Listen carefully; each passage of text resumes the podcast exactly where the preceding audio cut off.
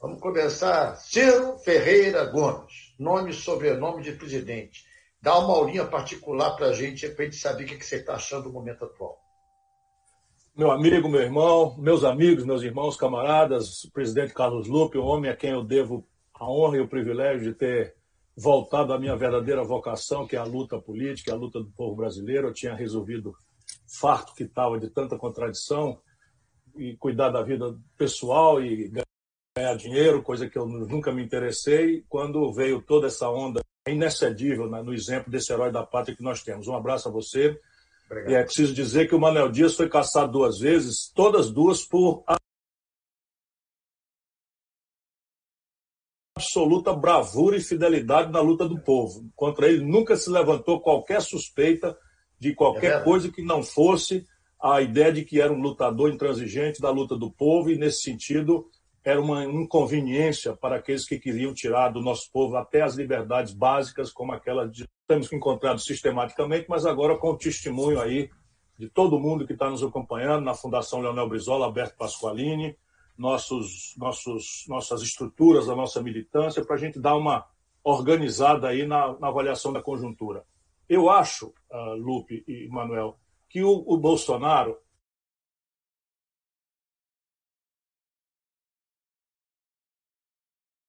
está tentando nos distrair para uma das três gravíssimas questões que estão em andamento no país, que é a única onde ele pode fidelizar, coesionar esse, esse grupo de pessoas desorientadas, fanatizadas por esse discurso estúpido, que tem uma cabeça de loucos, boçais, mas que embaixo tem um povo muito machucado, muito sofrido pela crise econômica, pela debacle moral que foram produzidas ali no final do experimento do PT e, e na sequência com o golpe de 16 e na sequência ainda com a tragédia das reformas do, do Temer, enfim. Isso provocou no povo brasileiro uma machucadura, um sofrimento e uma revolta. E essa revolta nunca foi boa conselheira. E o Bolsonaro, bem orientado por capitais externos, por assessores do Trump, que desceram aqui, ainda estão aqui, soube manipular essa, esse sentimento. E ele, então, só tem uma dessas três vertentes da crise brasileira, onde ele ainda pode coesionar esse grupo de fanatizados dele. Na primeira perna, é que o Brasil virou consistentemente o epicentro da, da, da pandemia do coronavírus, da assassina do Bolsonaro, ele é um assassino nesse, nesse sentido, porque está provocando milhares de mortes. Isso para isso não tem explicação. E a, a, persistir esse erro, porque ele persiste no erro, loteia o ministério com fisiológico, 20 militares, nenhum preparado com qualquer experiência na área de saúde, não é? Então o Brasil já tem 412 mil pessoas contaminadas, a taxa de mortalidade entre os contaminados no Brasil é uma das mais altas do mundo, se aproxima de 7 por cada 100 pessoas. Isso já vai explicando que nós temos os próximos 26 mil brasileiros mortos, para ser exato, 25.573 brasileiros morreram. Esses números, infelizmente, se a gente não continuar lutando para trazer a atenção das pessoas de volta para isso, vão virar, segundo simulações de, de experts do Brasil e do mundo, porque a OMS está vendo que o Brasil virou o epicentro do mundo. Então, todos os grandes especialistas mundiais estão especulando com, sobre o Brasil com sua experiência. Pois bem, os últimos estudos rodados hoje falam que o Brasil terá 125 mil mortos ao redor de agosto, fim, fim de agosto, começo de setembro. E na menor hipótese, se ainda persistirem aqueles governadores que estão afrouxando, Dória está afrouxando, o governador do Rio está afrouxando, o Sul não acordou ainda, o Centro-Oeste não acordou ainda, nós temos aí a possibilidade de termos pelo menos, olha o número, 85 mil mortes. Essa responsabilidade é do senhor Jair Messias Bolsonaro. Não, há, não haverá lá em agosto, setembro, qualquer dúvida de quem for o responsável, porque os sinais estão dados. Como é que a China tem 1 bilhão e 300 milhões de habitantes e morreram 5 mil e poucas pessoas? Como é que a América Latina tem o Brasil com 26 mil mortos em números redondos e o resto da América toda não tem a metade desses mortos.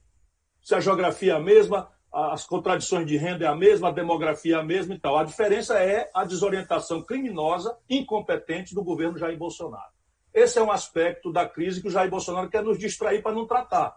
Nosso dever não é, é, como nós estamos procurando fazer com as nossas bancadas, não deixar o senhor Jair Bolsonaro fugir da responsabilidade. Aqui não é para apurar a responsabilidade pelos mortos, é para prevenir, não é, enquanto ainda não morreram, muitas mortes que podem ser prevenidas se a gente fizer o que for direito, que é testar, o Brasil é o país que menos testa no mundo, que é apostar em respiradores e o Brasil não tem, credenciar leitos de UTI que o Brasil não tem, o governo federal não abriu um único leito de hospital de campanha, aquele que ele foi visitar em Goiás, ainda hoje não operou, de Roraima está lá a casca pronta e não, não tem gente nem equipamento, é um desastre.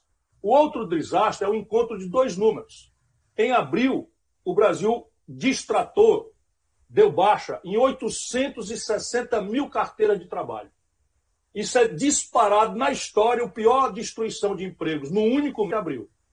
Se nós juntarmos quem perdeu renda, nesse último trimestre, 5 milhões e 400 mil brasileiros perderam a renda.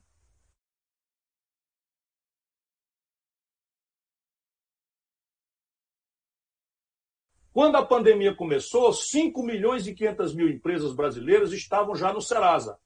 E até agora, o crédito, até agora, as coisas que foram planejadas, decididas pelo Congresso, ou por falta de regulamentação, ou por demora na ação, ou por constrangimentos operacionais, a Caixa Econômica exigindo reciprocidade, os bancos exigindo garantias impossíveis de serem praticadas, ninguém chegou ainda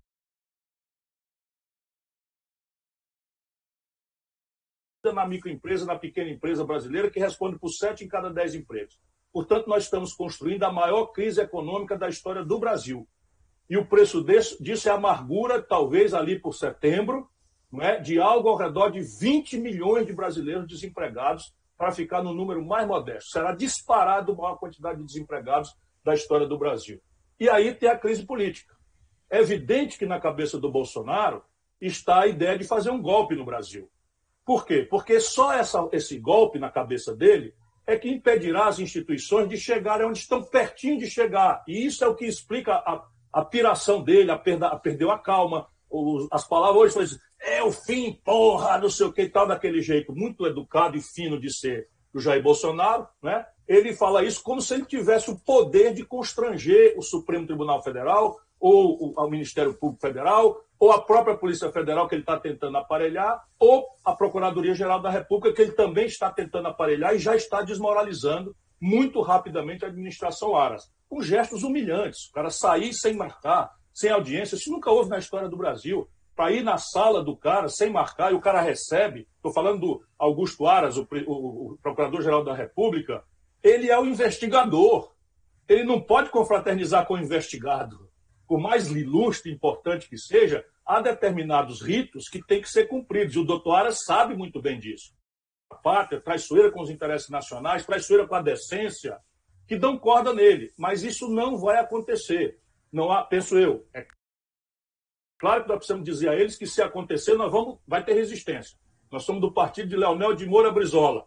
Não é? O exemplo dele é aquilo que eu, por exemplo, considero uma guia quando a pátria estiver em risco, nós não temos que medir a consequência.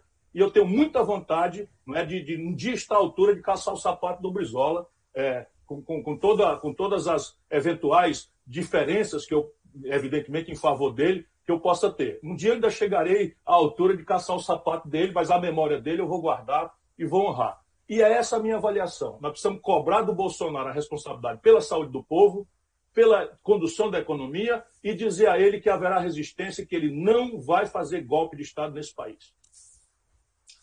É, Ciro, você está tocando na ferida. Eu quero também ouvir o nosso irmão Maneca, Manuel Dias, mas só, Maneca, eu queria só pegar esse gancho do Ciro e, e, e levar para a gente refletir algumas coisas importantes, até para passar a bola para você, Maneca. É, eles estão, é, um núcleo de poder, completamente de imbecis, de pessoas despreparadas. Mas eles são movidos por uma inteligência. Na nossa opinião, a inteligência americana. Né? A inteligência americana que traz ali, está atrás desse processo. O grande problema deles, essa, é, Ciro, essa irritação do fake news, é que aí está a fraude eleitoral. Aí está a fraude eleitoral. Aí é que começou a fraude eleitoral no processo de destruição de imagem, no processo de vitimização que ele fez, das mobilizações, tudo pago.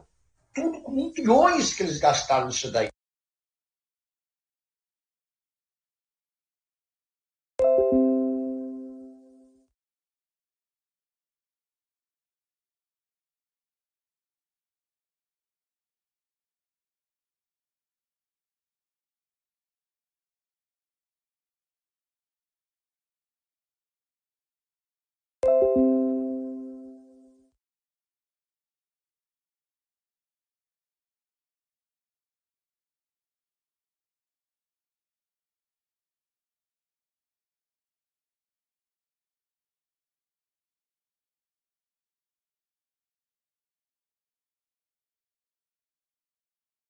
E nós estamos tentando, Maneca, você sabe melhor do que eu, como partido, nós estamos tentando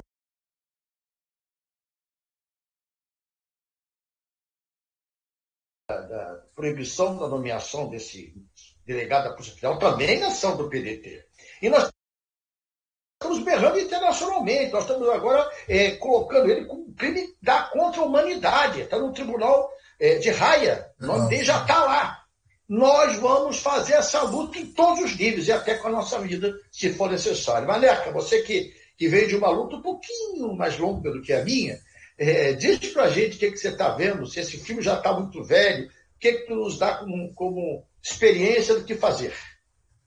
Eu, Lupe, estou aqui emocionado, porque estou me lembrando de que vocês não eram nem nascidos, eu acho quando eu conheci o Brizola em 1961. 61. Ele empreendia uma grande campanha nacional, visitando as universidades brasileiras, contra o golpe, organizando os grupos de 11 para evitar que fosse deferido o golpe militar de 1964. E Nossa. ali marcha publicamente, abertamente, uma, uma campanha liderada pelos Estados Unidos. Havia Guerra Fria. Era, era outro tempo, era outra, outra realidade imaginar hoje. E essa Guerra Fria fazia com que o próprio Estados Unidos, pelo seu embaixador do Brasil, Lincoln Gordon, oficialmente, reuniões oficiais, defendesse o golpe como única forma de impedir que o presidente João Goulart assumisse a presidência da República, porque ele era comunista. Então eu conheci o Brizola há muito tempo. O mesmo Brizola, rebelde, inconformado, patriota, e defendendo as mesmas teses, não contra ninguém. O Brizola nunca trabalhou contra ninguém. Ele dizia, mas como é que as pessoas não gostam de mim? Eu nunca fiz mal a ninguém. Eu defendi o Brasil, eu defendi o trabalhador, eu defendi o empresariado nacional. O desenvolvimento agrícola brasileiro, especialmente da soja, devemos ao Brizola. Uma série de coisas que o Brizola foi o grande inventor que desenvolveu no Brasil. É, isso que deu continuidade àquele crescimento que está iniciado por Getúlio e transformar uma grande fazenda da oitava maior república do mundo. Então, vem de longe, conheço a economia do mundo. Eu venho de longe, conheço. E claro que, pessoalmente, eu conheci o Brizola na, no exílio. Porque eu era estudante, estava na luta estudantil, era presidente de, de Grêmio, e foi conhecer o Brizola confinado, lá no Uruguai, preso, preso fora do Brasil. Por isso que eu queria começar aqui essa reunião homenageando também pessoas fundamentais. As mulheres. A Neuza, né, que foi uma parceira inestimável.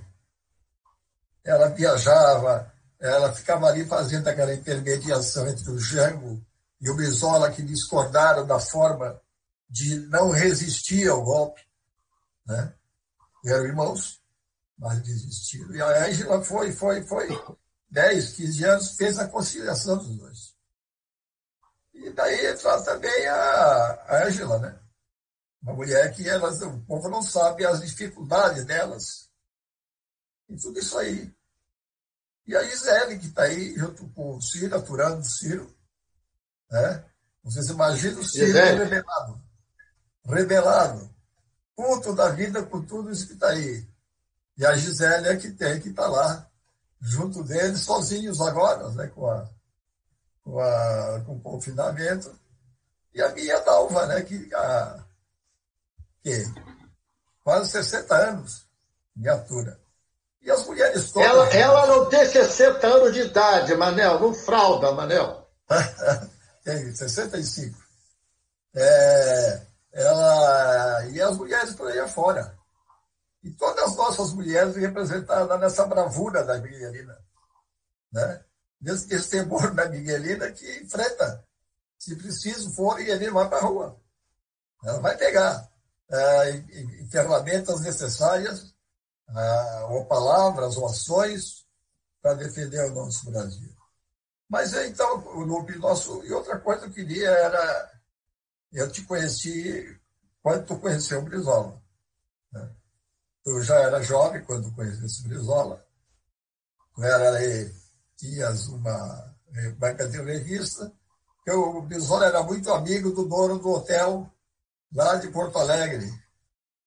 E nós paramos sempre lá no hotel. E aí ele veio parar. São Rafael. São Rafael. São, Plaza, São Rafael. Plaza São Rafael. Plaza, Plaza São Rafael.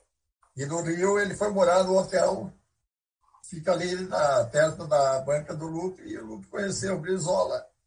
E o Brizola viu no Lupe aquele que podia dar continuidade às lutas históricas do trabalhismo.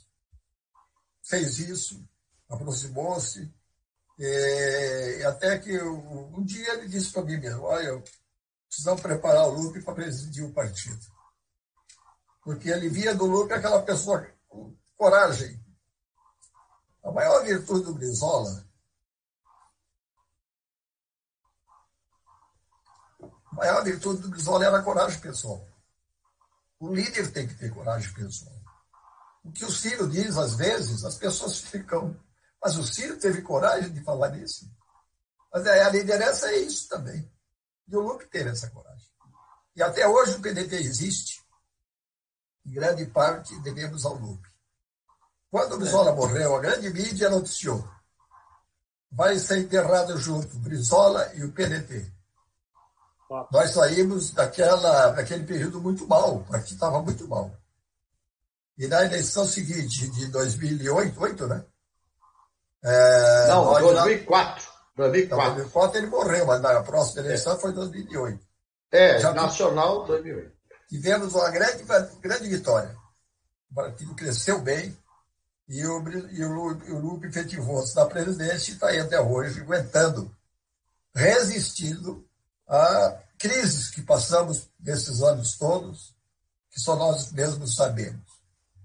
Então, eu estou falando disso para contar um pouquinho da história desse partido. Eu viajei, no mínimo, umas 300 vezes pelo Brasil.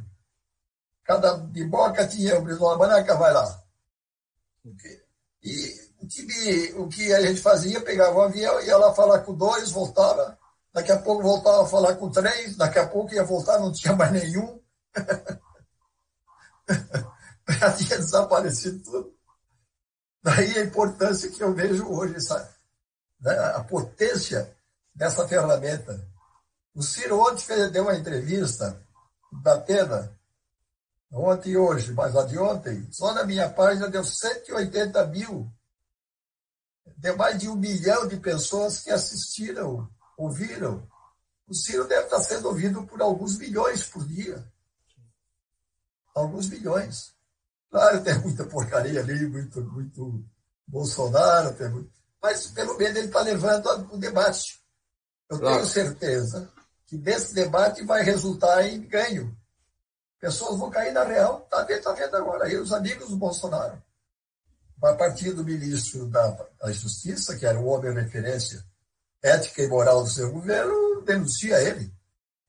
Então, eu acho, companheiros, que nós temos aí é, um momento fundamental, vivendo e temos que resistir. Porque a ditadura. Essa é a palavra-chave, Manel resistência, porque a história do trabalhismo é uma história de resistência. Porque não pense esses aí que estão em cima do muro que vão sobrar. Não vão. Não vão sobrar. E aqui, Manel, só para aproveitar essa tua deixa, e já jogando para o Ciro, para a gente fazer um bate-bola, né? Hoje saiu a pesquisa da Datafolha que bota 43% de ruim e péssimo para o Bolsonaro e 33% ainda resistindo de bom e ótimo. Ou seja, pela primeira vez saiu aquele um terço, um terço, um terço, né? neutro, direita, esquerda, e ampliou-se a rejeição a ele. É, eu, que quero dizer com isso? Eu quero a tua opinião. Com isso, na minha opinião, é uma demonstração né, do ditado popular. Água mole em pedra dura, tanto bate até que fura. Cada vez mais, eu concordo, corroboro e quero te ouvir, nós precisamos denunciar esse, esse, esse, esse desgraçado para a sociedade brasileira denunciar que é um assassino, sim, porque quem tem o comportamento dele de omissão, de destruição da ciência, de desconhecimento da medicina, de incentivar as pessoas para se aglomerarem, de quebrar os paradigmas de proteção da sociedade, é um assassino dessa sociedade. Então, eu penso, Ciro, que nós estamos no instrumento que nós temos. Nós não temos nada a não ser nossas ideias, nossa palavra e nossa coragem, como o Manuel falou. Nós estamos dispostos a tudo pelo país, a tudo. Não há limite para a nossa indignação para fazer enfrentamento a essa gente. Mas você acha que o nosso caminho é esse mesmo, Chico? Qual é a tua opinião? Olha, não tem a menor só, dúvida. Só, só um segundinho, só um segundinho. Para dizer para o Lupe, Lupe, esses 35%, Lupe, não estão todos com ele. 33, 33. 33. Foi construído também. Eu conheço muita gente, Lupe, que está odiando. Mas já caiu, mano. Mas já caiu. Sim, mas não é porque não gosta do, do Ciro, não gosta. É ódio que foi fomentado.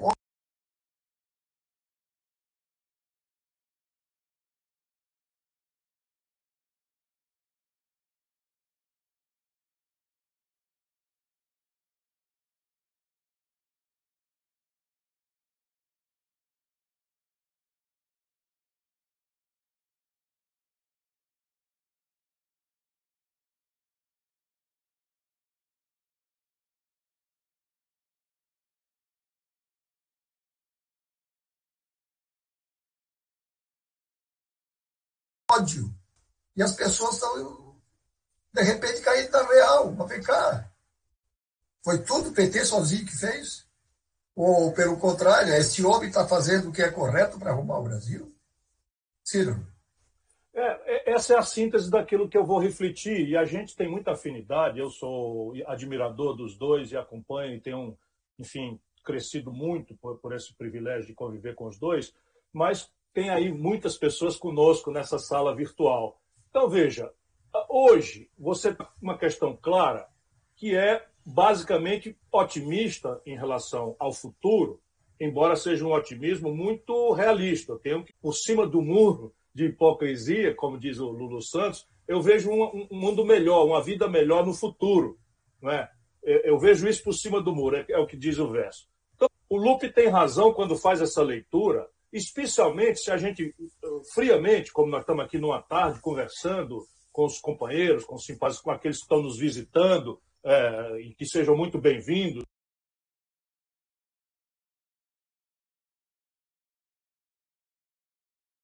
que tem a pior avaliação de todos. Ali em junho né, de 95, o Fernando Henrique tinha lá seus 50%, 60% de aprovação.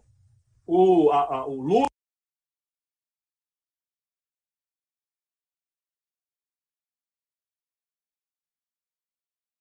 Lula estava lá dos píncaros da, da Dilma, no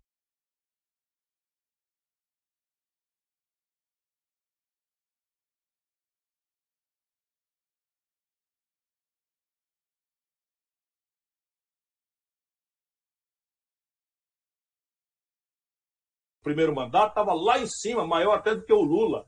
Isso é uma coisa que eu tenho como experiência, mas eu estudo muito essas coisas. Então, o Bolsonaro, não vamos culpar o nosso povo está hoje já com a pior avaliação de todos os presidentes eleitos do Brasil no mesmo período. Segundo, nós temos que entender duas coisas. Uma, com muita humildade. E aí nós vamos chamar agora o povo mineiro, o povo de Tancredo Neves, o povo de, de, de, de, de Itamar Franco, o povo de, de Tiradentes, o povo de. Enfim, eu ia aqui passar de fascista, chamar o povo gaúcho, o povo catarinense, porque essa foi a proporção em números redondos de votação do Bolsonaro no segundo turno. Então é preciso que a gente tenha humildade. Para uma pessoa votar, é aquilo que o Manel está dizendo. Foi muito ódio. E esse ódio a gente tem que entender com muita humildade, muito, muita autocrítica. Como uma coisa, não é esmiuçar o passado, meter dedo em ferida do passado, denunciar o passado não é para construir o futuro. Construir uma saída que o nosso povo precisa desesperadamente para a gente tirar o Brasil social, econômica, de saúde pública e de destruição da própria soberania nacional, que é mortal hoje. Se essa obra do Bolsonaro se completar,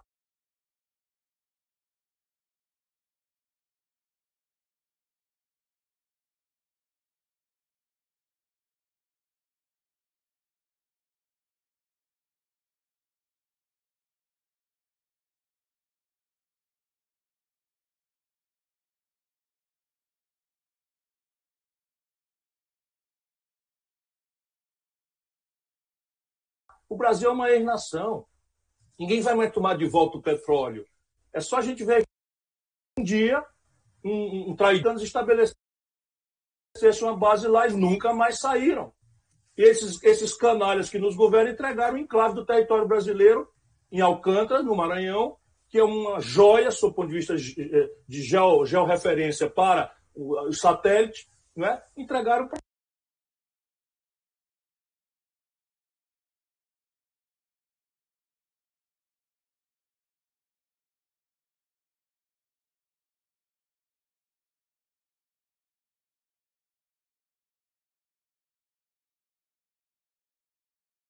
para eles. Então, o território hoje do Brasil, aonde se for consumado, como está caminho célere de consumar, será muito difícil alguém tirá-lo de lá.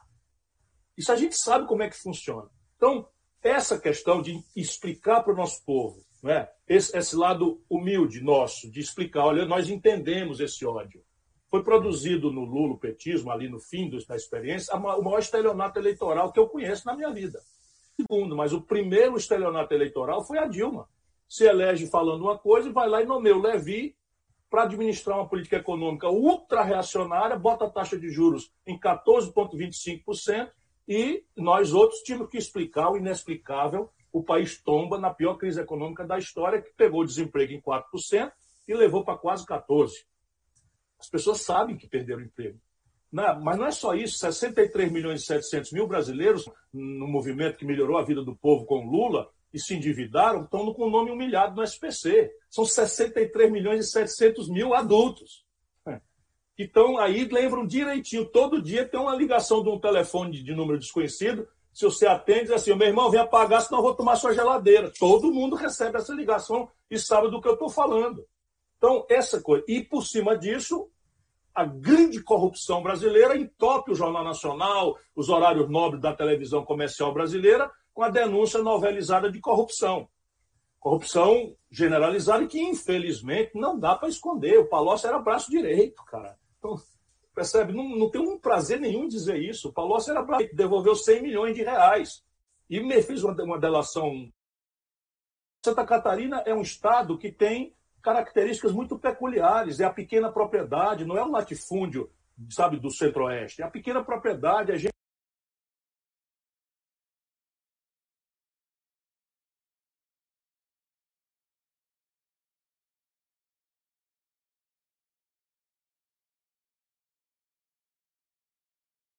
gente que duas gerações atrás era pobre e que cresceu pelo trabalho, acordando cedo desse frio de rachar que está começando, e de repente agora nós vamos chamar isso todo mundo de fácil. Vamos colidir com, com o Brasil real, do interior, de um agente de grande valor, que pode ter aí os conservadores, como a gente sabe que tem, mas qual é a nossa relação? De faltar com respeito a essa gente?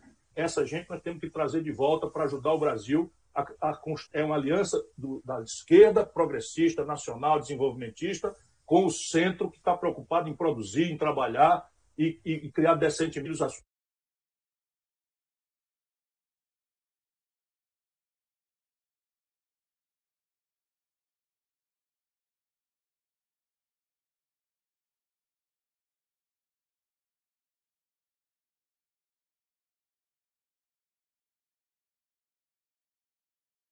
sua família, sem ser importunado pela ilegalidade, pelo ardente do Brasil faz tempo, não tem o menor sentimento nacional. Bota toda a poupança, o sonho de consumo é, é comprar uma casa em Miami e mudar para lá e falar mal do Brasil. Porque para eles o nosso povo tem um defeito intrínseco grave, insuperável e tal. O Brasil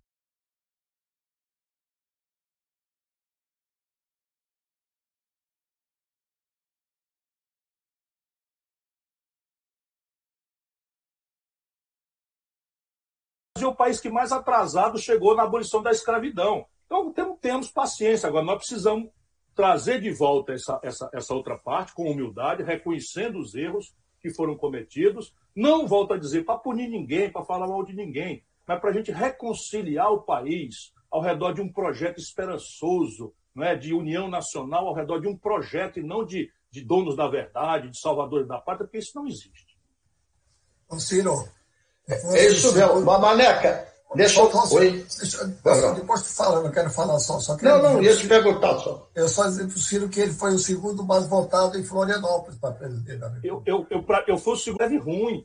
O Moro não sabe de direito. O Moro malversou a toga, mandou prender, condenou um adversário político e aceitou ser, ser ministro do adversário que ganhou a eleição. Isso é uma lesão ética que não, não permite a um cara desse falar em seriedade nem ficar perto de conversa de homem sério. Ética e moral. Sim, ética e moral. E, e, e, e, aqui no Ceará do interior, onde eu fui educado, a gente diz assim: quem mente rouba. Porque é, não é tem é erro nenhum. O Moro é um serviçal do Serviço de Inteligência americano. O Moro já saiu daqui do Brasil, ministro, clandestino, para se encontrar com o FBI.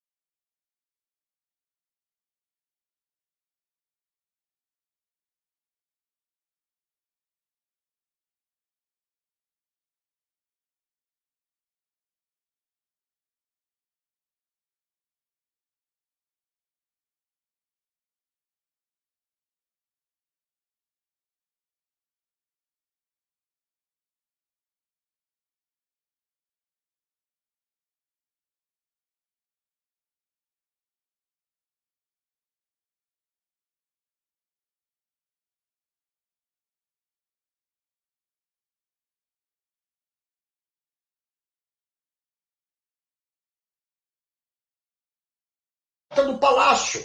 E ele não tem um sentimento de sensibilidade. E desvia o assunto para a gente discutir uh, fake news do filho, o ministro da Saúde que ele demite, uh, o outro segundo ministro da Saúde menos de um mês. Então, essa construção de desvio de assunto, para mim, é tudo treinado. É tudo organizado. E, Maneca, eu quero te provocar nisso. Ele agora ameaça com golpe sem condições de fazê-lo. Ele ameaça para gerar terror da população, medo. As pessoas ficam com medo. Porque, primeiro, a frota americana não pode estar aqui porque vai ter eleição lá. O Trump vai perder a eleição lá nos Estados Unidos. Segundo, cadê a opinião pública com ele? 64, a gente foi contra, lutou contra, mas a mídia estava com ele. Os grandes editoriais de jornalistas estavam com ele. Hoje não tem.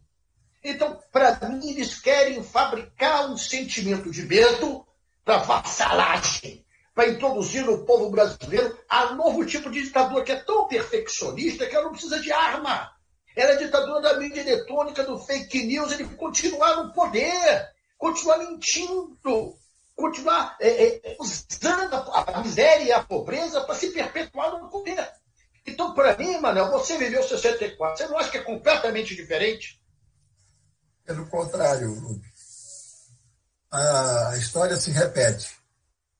Contrário de, é o contrário, mas, mas o processo, o processo Sim, é o mesmo. Claro. O, Eu estou dizendo as condições. Nós, as condições nós vivíamos, é, vivíamos a Guerra Fria. O mundo todo estava dividido entre o, o comunismo e o anticomunismo. Todo o Cone Sul, Paraguai, Chile, Uruguai, Argentina e Brasil eram ditaduras impostas pelo americano sob o argumento de que defenderíamos com isso a democracia. É um momento diferente. Totalmente diferente. Mas eles querem repetir, ela se repete. É. É, no Brasil, é, o, a luta que se desenvolveu na época foi também do medo, do medo do comunismo. As pessoas, no fim, iam para a rua, aquelas marchas de Deus pela família, milhões de brasileiros na rua, acreditavam, acreditavam que nós éramos comunistas. Pessoas mudavam de calçada para falar com a gente com medo de que nós éramos comunistas. Companheiros nossos que eram envolvidos nessa campanha eh, e até que eles chegaram à conclusão e o processo, toda a história levou a recuperar a verdade. Ele está jogando com medo. Para mim, virar baixo eu tenho que acovardar meu adversário. Aí ele está tentando com isso assustar. Tem alguns fatores que são contra ele. Ele, primeiro, ele é um capitão, ele não é um general. Aliás, o capitão de mau comportamento foi expulso do exército. Segundo, ele não é, não é possível que no momento de paranoia que o mundo vive, não há como você estabelecer um regime autoritário né, e que esse povo vai fazer o quê? Eles vão oferecer o quê ao povo? E esses homens estão aí tentando tirar da população tudo no sentido de ela se rebelar. E ela não está se rebelando. Até porque, Manel, eles estão no poder. Eles claro. estão no poder. Por eles, que, eles que pode. poder? Eles é que pode. Tu vê que há três meses ofereceram uh, conceder à população 300 reais. 200. Até hoje não deram. Aliás, era 200 que passou para 600. 200, o Congresso passou para 600, 600. E até agora não conseguiram. É só ir ali no, no CRAS. É só ir no CRAS, no Bolsa Família, que mais da metade está cadastrado lá. Então, eles estão fazendo no sentido de criar o terror e querer jogar na mão dos governadores e prefeitos essa responsabilidade de que o Brasil chegou, alcançou, é, alcançou essa, esse estado de coisas porque não seguiram a orientação do presidente da República. Mas o Brasil não é ignorante quanto ele pensa. O Brasil é, não é, é e não seremos. Não é e não seremos. Agora, Ciro, só para te provocar. Olha só que mundo é esse. A, a discurseira dele, Maneca, do Paulo, professor sabe tudo que não sabe porra nenhuma, sempre foi o Estado mínimo, acabar com o Estado brasileiro. Você já imaginou se não fosse, claro, se não fosse o SUS, se não fossem os médicos do serviço público, se não fossem nossos enfermeiros, maqueiros, é o serviço público que está salvando o povo brasileiro. Nós temos que agora perguntar para essa gente como seria o Brasil sem um Estado forte, funcionando, tendo que ser eficiente. E veja, se a gente quiser ver como é, é só olhar para os nossos irmãos ricões lá do norte. Né? Os americanos é. não têm um sistema universal público de saúde. Hoje tem 1 milhão 690 mil infectados e está chegando na macabra cifra de 100 mil mortos. Por quê? Porque no primeiro momento a população toda infectada tinha que pagar 2 mil dólares para fazer um teste. E o, e o Trump ficou vacilando. O Bolsonaro procura copiar o Trump. Então, aí está a evidência. Né? Enquanto isso, por exemplo, vamos lá, não vou falar da China, onde tem 1 bilhão e 300 milhões de habitantes, e aonde começou a pandemia, e eles fizeram uma coisa organizada e tem hoje menos de 6 mil mortes. Vou falar da Inglaterra, onde existe um sistema de, de onde nós copiamos o SUS. Tem 35 mil mortes, mas ninguém né, teve que pagar um centavo para fazer teste, está todo mundo com respirador, todo mundo com UTI, e etc, etc, etc. E também não, não tem menos mortes, porque o, o, o primeiro-ministro de lá imitando essa direita internacional, também minimizou o problema, também relativizou, também ficou falando merda em relação a remédio que não existe, que é essa, essa rede de, de picaretas da direitona internacional que o Trump lidera. Pois bem, a, a, e o Brasil não tem muito pior, porque nós temos uma federação, os governadores e prefeitos tomaram a providência em linha com a ciência e o SUS não cobra nada o tratamento para uma pessoa ficar entubada 17, 19, 30 dias nos Estados Unidos custa 200 mil dólares.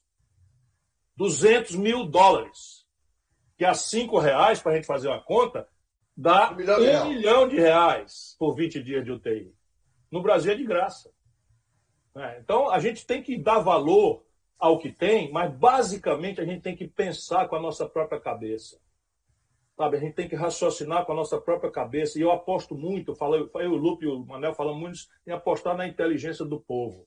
Você, meu irmão, que não sendo do partido, está nos dando a, a, a atenção da sua audiência. Você acha que a saúde do povo, da nação, é tarefa de empresa?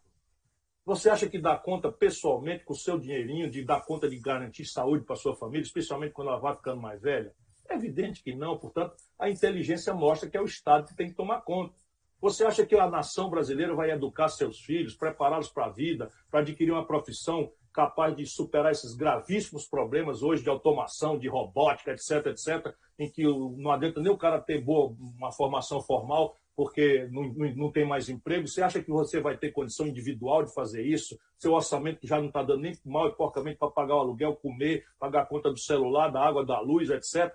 Você acha? É evidente que é o Estado. E é isso que nós temos que discutir, fazer a lista de quais são as tarefas que o povo acha que tem que ser e dividir a conta.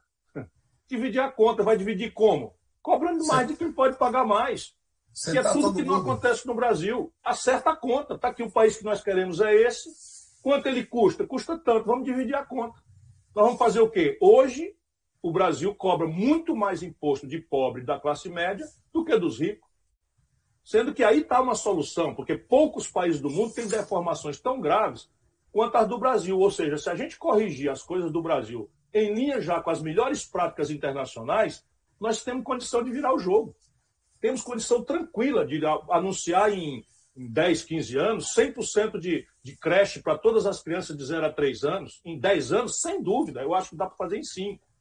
Não é? de uma, porque a, lei brasileira não permite cobrar mais, mas o Brasil cobra 4. Os americanos, que são ultracapitalistas, ninguém vai desconfiar que são comunistas, cobram 29%. Não estou falando de classe média, estou falando de, de, de, de, heranças acima de 10 milhões de reais. Enfim, só o Brasil e a pequeníssima Estônia não cobram imposto sobre lucros e dividendos. Só no ano passado, os cinco maiores bancos privados brasileiros distribuíram 59 bilhões de reais com B de bola de lucros e dividendos, não pagaram um centavo. Enquanto o servidor público, todo dia recebe uma desmoralização, morre com 27,5% dos maiores salários, na fonte, no salário. Está direito isso? Um banqueiro receber 59 bilhões, não pagar um centavo de imposto e um assalariado, mesmo que seja um assalariado do setor público, que comparando com o resto do Brasil ganha bem melhor, não paga nada, não paga 27,5%, não tem cabimento. Uma pessoa que ganha R$ 2.050 no Brasil, Lupe, como você sabe, o Manel, deixa logo 15% desse valor, mil reais. Deixa 15% na boca do leão. E os barões do Brasil não pagam nada. O cidadão que corre com a, com, com a, com a mochila do, dos aplicativos aí que estão se arriscando para nos manter abastecidos e tal, quero fazer uma homenagem. Aí todo dia nós estamos comendo aqui em casa, fazendo supermercado, sem sair de casa. Eles correm, eles pagam IPVA na moto. Na motozinha deles, correndo aí feito louco para fazer o entrega e ganhar cinco reais eles pagam IPVA. Os donos de jatinho no Brasil, os donos de iate no Brasil, os donos de helicóptero no Brasil não pagam IPVA. Então, eu sou muito zangado, mas eu tenho muita esperança porque eu sei onde as andorinhas dormem. O problema brasileiro é político. Se a gente juntar o povo e tiver força para fazer uma bancada realmente comprometida com a mudança, não tenho dúvida que esse país vai fazer o mundo ficar admirado em rápidos tempos. Olha aí, Ciro. Isso que você fala é o que faz o Jornal Nacional não te colocar. É o que faz. É, é no bottom. É no bottom, é simples. Quer, é quer ver um exemplo? O meu amigo William Bonner, meu amigo William Bonner, ganha como pessoa jurídica. Me disseram, eu não sei que verdade tem, eu não tenho nada contra, eu acho ele extraordinário jornalista, que ele ganha acima de um milhão de reais. E como pessoa jurídica, ele paga 15% de imposto. Se, for dele, não. Se a lei brasileira é essa. É, é, a lei brasileira, tudo injusto. E o trabalhador de R$ 2.050 paga, paga 15% igualzinho. Percebe? Isso está errado. É evidente que o Bono não é culpado disso. A culpa disso é do governo brasileiro, que não muda. Agora, se tem uma culpa, não é do Bono, é da linha editorial da Globo. Eu estava hoje revendo, revendo o que, que aconteceu. Da Globo, não, da grande mídia brasileira como um todo. Eu estava revendo, Lupe, 25 minutos de Jornal Nacional eu tive direito como candidato a presidente do Brasil. Isso parece ser uma coisa extraordinariamente generosa e democrática. Eu não consegui falar quase nada sério. Só futrica, só calúnia, só briguinha, só miudice. Aí eu pensei, pô, não gostam de mim, estão me perseguindo e tal. Que nada. Quando eu saí, que eu fui olhar os outros candidatos, a mesma coisa. Então, assim, no limite, a desmoralização da política brasileira também devemos a isso. Uma mídia muito vulgar, muito Mas é que essa desmoralização, tudo com uma ideia só. Claro. Essa desmoralização, irmão, serve a manter o povo distante da política, é, a ter é nojo da política. Essa e é com isso, Claro, e com isso nos afasta da sua própria decisão, do seu próprio destino. Isso é claro. muito inteligente, isso é pensado, Lógico, isso é claro. manipulado. Porque numa democracia. Agora, Maneca. Uma democracia, só uma frase, a única forma de desestabilizar essas injustiças é a mão do povo, é a política, que é a ah. linguagem da democracia. Se a política vira um pardieiro de pilantra, de mentiroso e todo mundo é igual, o que, é que vai fazer um homem sério ou um jovem sério claro. se envolver com esse tipo de coisa? É aí que está a tradição de manter tudo como está. É isso mesmo. Por isso que eu quero ouvir o Maneca. O Maneca é um obcecado o chamado os núcleos de base. O que é que é o núcleo de base? É organizar a sociedade desde a sua casa, seu local de trabalho, e levar conscientização política e preparar essa gente para ser protagonista da sua própria história, preparar essa gente para ser vereador, para ser deputado, para ser governador, para ser presidente. O PDT quer abrir as portas para essa gente, que você não é para e carregar a bandeira de ninguém, não. É para você ser o dono da bandeira. E o instrumento mais eficiente, o nosso tutor, o nosso ideólogo, o homem que mais trabalha para isso em todo o Brasil é o Maneca. É Maneca, que danado é esse núcleo de base? O que, é que a gente pode fazer com ele? Não, ninguém. Eu, eu, eu também tenho núcleo de base, não sou eu. O mundo mudou com o núcleo de base. A organização. Sem organização, você não chega a lugar nenhum. Você divide, você confunde. As igrejas, é uma soma de núcleos de base. Eu estudei em seminário religioso, ainda hoje existe ordem religiosa, é o núcleo de base. Eu anuncio tudo que tem, organizo o grupo e vou pregar. As igrejas evangélicas hoje, até as pentecostais, elas criam o grupo de o Partido Comunista se organiza em, em células. Eles organizam em células de cinco que se organizam, se convertem, a fé adquire montanha, a, fé move montanha, e eles mudam o mundo. Mas como é que a gente faz para organizar isso? Na... Isso é decisão, é isso é formação, formação política. Dificílimo, quase impossível. Se eu não crer, se eu não me organizar, se eu não debater o porquê das coisas, não vai mudar. Se o povo não saber o porquê das coisas, ele não vai mudar, ele não vai adivinhar. Por isso que eu acho forte do Ciro essa proposta de Plano de Nacional de Desenvolvimento Econômico com mudança, com distribuição de renda. É por aí. O Ciro tem aqui cinco, seis eixos em que ele defende a sua execução. Por exemplo, a, produção agrícola, o agronegócio do Brasil rende aí 990 bilhões, parece, coisa parecida, de lucro. E esse lucro ele é mandado embora sem que haja agregado valor nenhum a ele. Quando pode triplicar, quintuplicar esse valor e dividir entre nós brasileiros, que somos os executores e produtores disso. Um país como tem uma, uma, de tamanho que é o Brasil, um continente, não tenha o, o projeto de desenvolvimento industrial da, da defesa, que pode render bilhões de reais, nosso parque industrial está sucateado, perdemos a competitividade com todo mundo. Nós não temos hoje como vender um, um, sapato competido com a Estônia, que o Ciro tanto fala, e que é muito bonita, eu conheço a Estônia. O avião, quando decola da, da, da Estônia, quando decolou, já perdeu o espaço aéreo do país tão pequeno que é. Então, agora, eu acho que agora a gente podia fazer agora, o Lupe, pegar esses projetos do, do Ciro. Porque o povo tem que saber que tem saído, o Brasil mostrou que tem saído, é a oitava economia do mundo. O Getúlio, o trabalhismo fez isso. E vamos a pegar partir isso. do nada. Hoje do a nada. nossa tarefa é complexa, mas é muito menos complexa do que a do Getúlio. Você imagina o Getúlio viu um país que era basicamente uma fazenda, mais nada. Não tinha uma burguesia nacional, pelo contrário, a, a aristocracia rural brasileira era talvez a mais reacionária do mundo, porque conseguiu sustentar a escravidão até o último lugar do planeta Terra. Foi o último lugar que aboliu a escravidão graças a isso. O Getúlio, em cima disso, construiu a base. A revolução. Olha, os relatórios da, da União Soviética e dos norte-americanos diziam que não tinha uma gota de petróleo no Brasil. É. Na contramão de tudo, ele apostou numa universidade, numa inteligência, numa tecnologia, oscilou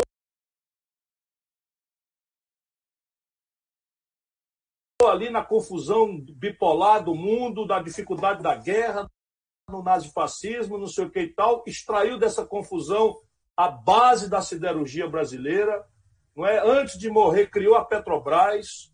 É, é, outra conversa. E de onde é que nasceu isso? Nasceu da imaginação extraordinária de um audacioso brasileiro que acreditava nessa terra e no nosso povo. Esse é o nosso problema. Nós estamos sendo liderados por anãos morais, intelectuais, que não acreditam nem na terra nem no povo. Desde o Fernando Henrique. É verdade. Ciro, então, Ciro é quem faz o Lupe. É o apelo, é, Lupe, o apelo que eu tenho feito. Nós temos aí uma pequena burguesia, se diz de esquerda, mas que está agora nos assistindo está no sofá, ah, com ar-condicionado, tomando seu uísque, e achando que é verdade. Não, o Ciro tem razão, o Lupe tem razão, o Boneca já passou, não dá mais. Mas eles têm razão. E o que é que eu faço para que isso muda? Para que o Ciro instrumentalize-se para fazer essas alterações? Tem que sair aí, vai, vai fazer núcleo. Ah, mas é difícil. Mas vai pregar, vai acreditar, vai ler, vai, vai te, te, te convencer de que, que se tu não acreditar, tu não vai sair do teu conforto para ir lá falar com, na favela com um cara que vai te esculhambar já de cara. Então são coisas assim, companheiros, que a história já mostrou que é difícil, mas que foi possível fazer e temos que ter fé. Acreditar no nosso país, acreditar que é possível construir uma nação onde todos sejam iguais e tantos que se dizem cristão. O maior exemplo está no próprio Cristo. A humildade, a lutar contra os poderosos, contra os vendilhões da pátria e tentar fazer com que a justiça fosse implantada a toda a humanidade. Então, são coisas simplórias, parece, mas que são fundamentais para que isso possa acontecer. É isso, Maneca. Só que a gente já está entrando no nosso eixo final. A gente é. combinou uma hora que começa a, as pessoas também a, a se ocupar. Eu, eu, falei hoje uma coisa que eu quero, nesse eixo final, ouvir os dois. Que é o seguinte: é, falei com o nosso lá do Rio Grande do Norte, você sabe que você, depois do Ceará, proporcionalmente o estado mais votado do Brasil foi o Rio Grande do Norte, especificamente Natal. Né? Foi impressionante a votação que você teve lá e mandou até esses dados que eu não tinha exatos. Mas esse cara me falou uma coisa interessante, que ele diz assim, Ciro e Mané, olha, poxa, a gente só vê vocês brigando, só um falar mal do outro, eu quero proposta, eu quero projeto, eu quero ter sonhos, eu quero ter sonhos. A população não pode, a gente tem que combater, a gente tem que destronar esse imperador, né, esse, esse profeta da ignorância que está aí, mas a população precisa ter esperança. Né? Precisa saber onde vamos, como vamos. Né? Então, Ciro, Manel, nós precisamos ouvir de vocês qual a esperança para o povo brasileiro. Ciro. Primeiro, primeiro eu falo para o Ciro encerrar. A minha tá esperança é de que o Ciro convença. A minha esperança é de que o Ciro convença todos os seus seguidores a participarem de alguma forma de organização, dar a sua contribuição. Nós vamos mudar o Brasil. É isso mesmo, Maneca. Ciro da massa, Cirão do povo. Veja, Lupe, o Brasil, é, sob o ponto de vista dos, dos, dos, das premissas do desenvolvimento até o século XX, é um de três: ou é medalha de ouro, ou é bronze, ou é prata. O que quer dizer isso? A base física. Então, o Brasil é o país que tem maior estoque de terras agricultáveis do planeta. Terra. O Brasil é a maior biodiversidade do mundo. Isso aqui é a base, é o princípio ativo de uma nova farmácia, de uma nova química, de uma economia verde, não é? Em que ao invés a floresta vale muito mais em pé do que desmatando para monocultura. O Brasil é a segunda província mineral do planeta. A diversidade mineral nossa deve ter muito bolsonarista à toa aí perguntando cadê o nióbio, cadê o grafeno. Né? O fato é que o nióbio e o grafeno são de fato riqueza, mas o Brasil não tem nenhum projeto de nada. Nós somos só um grande buraco de exportação de, de, de, de sem valor agregado de nada. O Brasil é uma província de que, pelo próximo meio século, ainda terá relevância. O Brasil tem hoje já cubado, o povo brasileiro precisa saber, 20 trilhões de reais de petróleo, já, já mapeado, já certificado, 20 trilhões. Mas a pesquisa, a lavra, se nós não destruirmos isso entregando para os estrangeiros, pode triplicar isso simples, fácil, porque a probabilidade fisiográfica é de que isso seja 3, 4, 5, 10 vezes maior. Mas só o que está aí são 20 trilhões de reais. Trilhões com T de tapioca. Então, sob o ponto de vista dos, do, vamos dizer, dos elementos físicos, nós somos ou prata, ou ouro, ou bronze no mundo. Sob o ponto de vista humano, a grande virtude de uma nação hoje é ter capacidade de inovação, é ter capacidade de se adaptar a cenários hostis, e isso é um traço de cultura. Por isso que essa gente, quando vem nos destruir, atenta contra a ciência e tecnologia, atenta contra a educação, atenta contra a cultura, porque um, um povo sem identidade cultural é um povo que não existe mais. Simplesmente vira um grande acampamento, um amontoado de gente que, por acaso, né, se vira e sobrevive na custa de, do exercício individual, que é um pouco para onde estão levando o povo brasileiro. Perdemos os laços solidários que fazem uma nação. Eu preciso, para eu pertencer a uma nação, eu preciso que a nação me reconheça e que eu visualize que o projeto que está em andamento tem um lugar para mim. Se não tiver para mim, porque essa geração vai ter algum sacrifício, vai ter para o meu filho. E aí eu me engajo. Aí eu faço a minha cota, a minha parte de sacrifício. E é o que falta ao Brasil. E isso nos traz ao terceiro elemento. O terceiro elemento é político. Por isso que a, a, a ideia do Manel, a, o repto, o apelo, a convocação que ele faz para que a gente, é, por, por, todas as dificuldades, todos nós estamos muito cansados, cheios de atribulações, etc., mas para a gente sair um pouco dos nossos confortos e fazer alguma militância não é, ao redor de ideia, não de salvador da pátria, mas de uma ideia para criar uma corrente de opinião, isso exige um pouquinho de esforço, porque ah, hoje a informação é um elemento central do poder. Modernamente, a informação é quase o elemento essencial do poder. E eles sabem disso. Então, fake news e manipulações e, e, e mídias e, e, propaganda. A, a, grande propaganda é, é traduzir para o povo que ser feliz é acessar um padrão de consumo que é fisicamente inalcançável pelas maiorias populares. Porque um jovem nasce na periferia de Florianópolis, ou de Fortaleza, ou do Rio de Janeiro, e ele vai tomar notícia do tablet, do, do, do, do smartphone, e ele vai desejar isso é absolutamente humano que ele deseja. A renda da família dele, do pai, o que já foi embora, da mãe que sustenta ele, mais dois menininhos, e mais a sogra ou mais a, a mãe que está ali, não tem renda para isso. E isso explica a grande infelicidade que a humanidade está sofrendo e a morte do planeta Terra com aquecimento global, uma série de coisas. Eu estou lançando esse livro agora, eu especulo mais profundamente sobre isso. Portanto, agitar na política a ideia, e no caso brasileiro, eu sou pessimista, ou pessimista não, eu sou muito angustiado, pessimista jamais, mas angustiado com o ponto de partida. Nós estamos no pior momento da história brasileira. Não tem, não tem retórica.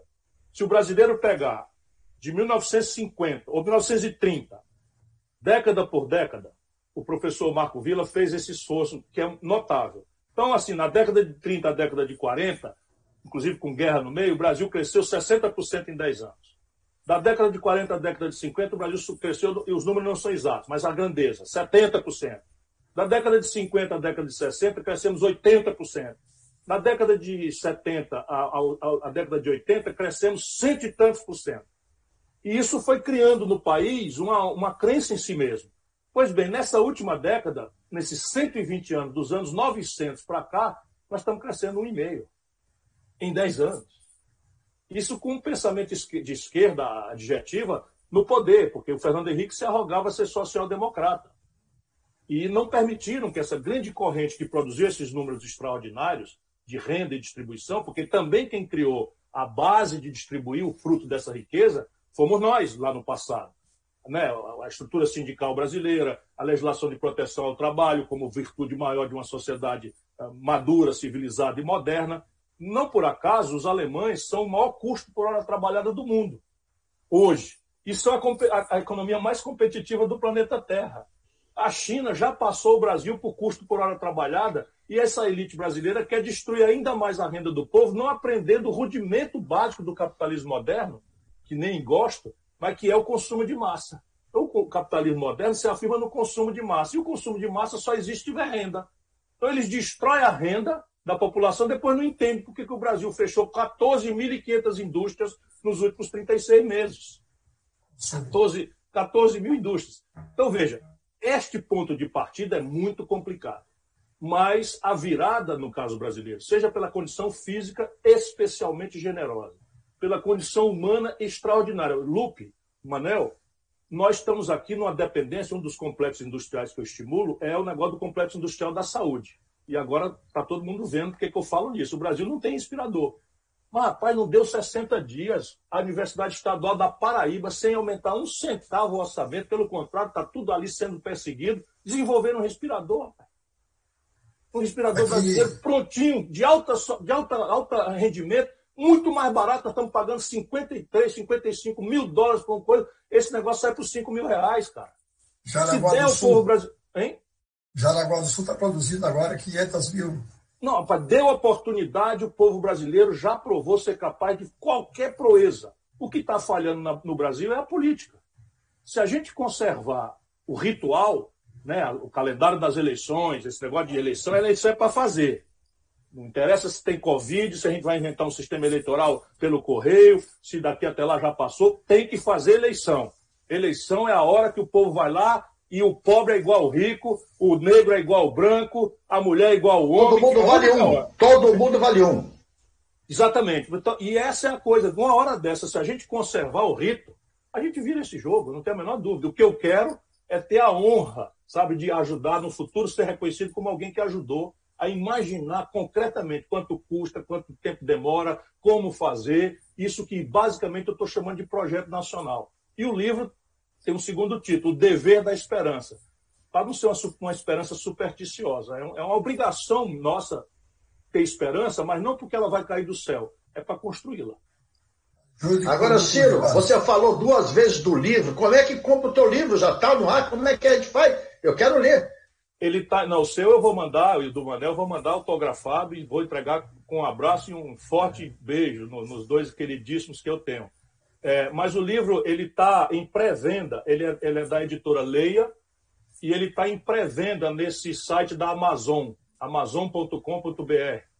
E para minha honra. Aí a gente entra lá e já pode comprar pelo amazon.com.br. Isso, entra lá e pode comprar. É, é, ele pode ser vir, fisicamente pelo correio para sua casa ou pode ser mandado como e-book, quer dizer, manda, manda um e-mail com, com, com o livro. É um livro muito sério, muito, muito sério mesmo, é o, é o que eu mais gosto dos meus quatro livros. E eu, e eu dou a cara para bater. Eu digo